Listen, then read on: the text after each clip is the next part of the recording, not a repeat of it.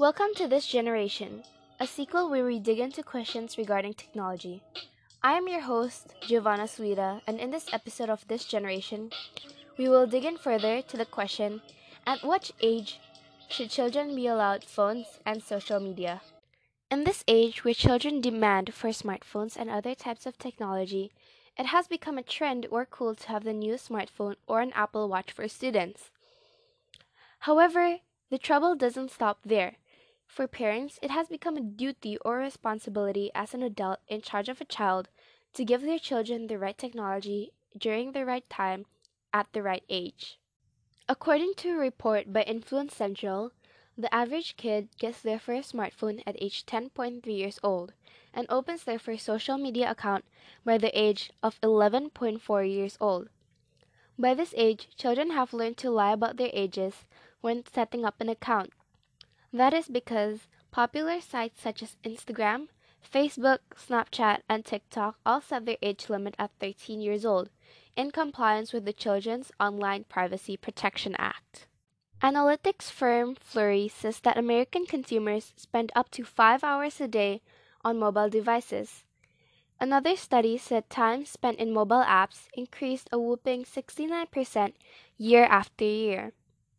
Considering how many hours a day this budding, growing human brain will spend staring at that screen, it's worth putting serious and a lot of thought into what age is appropriate to get a mobile device for your child.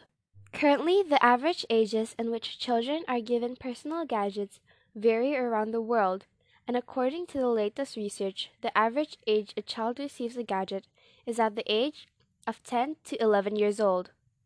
Research also shows that by 12 years old, 50% of children already have social media accounts. Based on surveys handed out to parents, 53% of parents believe that children should be given a phone and social media privileges at the ages of 12 to 15 years old. Another 23% said that ages 9 to 11 years old are appropriate, and the rest said that phones should not be given until the mature ages of 16 to 18 years old. Many believe the age trend is going to consistently drop as we live in a generation with high technology and parents get tired of handing their smartphones to children as entertainment and as children are increasingly becoming more reliant on themselves and more independent. James P. Steyer, however, has said parents are also placing a resistance onto this age drop, as many, such as Steve Jobs and Bill Gates themselves, only give their children phones until high school. He believes in this method as well as he describes high school as the age where children have learned restraint and the value of face to face communication. In a separate study published this year, Common Sense Media polled 1,240 parents and their children and found that 50% of the children admitted that they were addicted to their smartphones. It was also found that 66% of parents felt their children used mobile devices too much. About 36% of parents said they argued with their children daily about device use.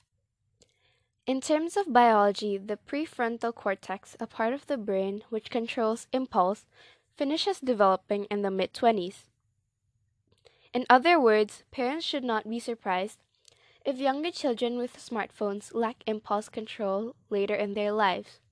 These rectangular pieces of technology have many pros and cons, but when in terms of children, the cons may outweigh the pros, with the lack of restraint and conscience. The pros of having smartphones are as common as they get easier communication, easier spread of information, and reduces social stigmas such as anxiety and depression. The cons, however, include things adults are most afraid of, such as a self centered personality and a short temper. The downsides include leaked underage personal photos, lower self esteem when compared to their friends on social media, online predators, and a drain of time which could turn into an addiction. Some are even afraid of hacking and the invasion of privacy. Sometimes social media and phones have been linked to personality and brain disorders later in life. Many parents don't go against giving their children smartphones, but rather teach them the responsibility of having a phone such as giving them smartwatches or flip phones to begin with. Some may even put on heavy security systems or heavy parental controls on their children's smartphones at first. Age isn't as important as your child's maturity level, ability to follow home and school rules, and their sense of responsibility, and even your own family's needs. In conclusion, there is no age in which children should be given the privilege of smartphones.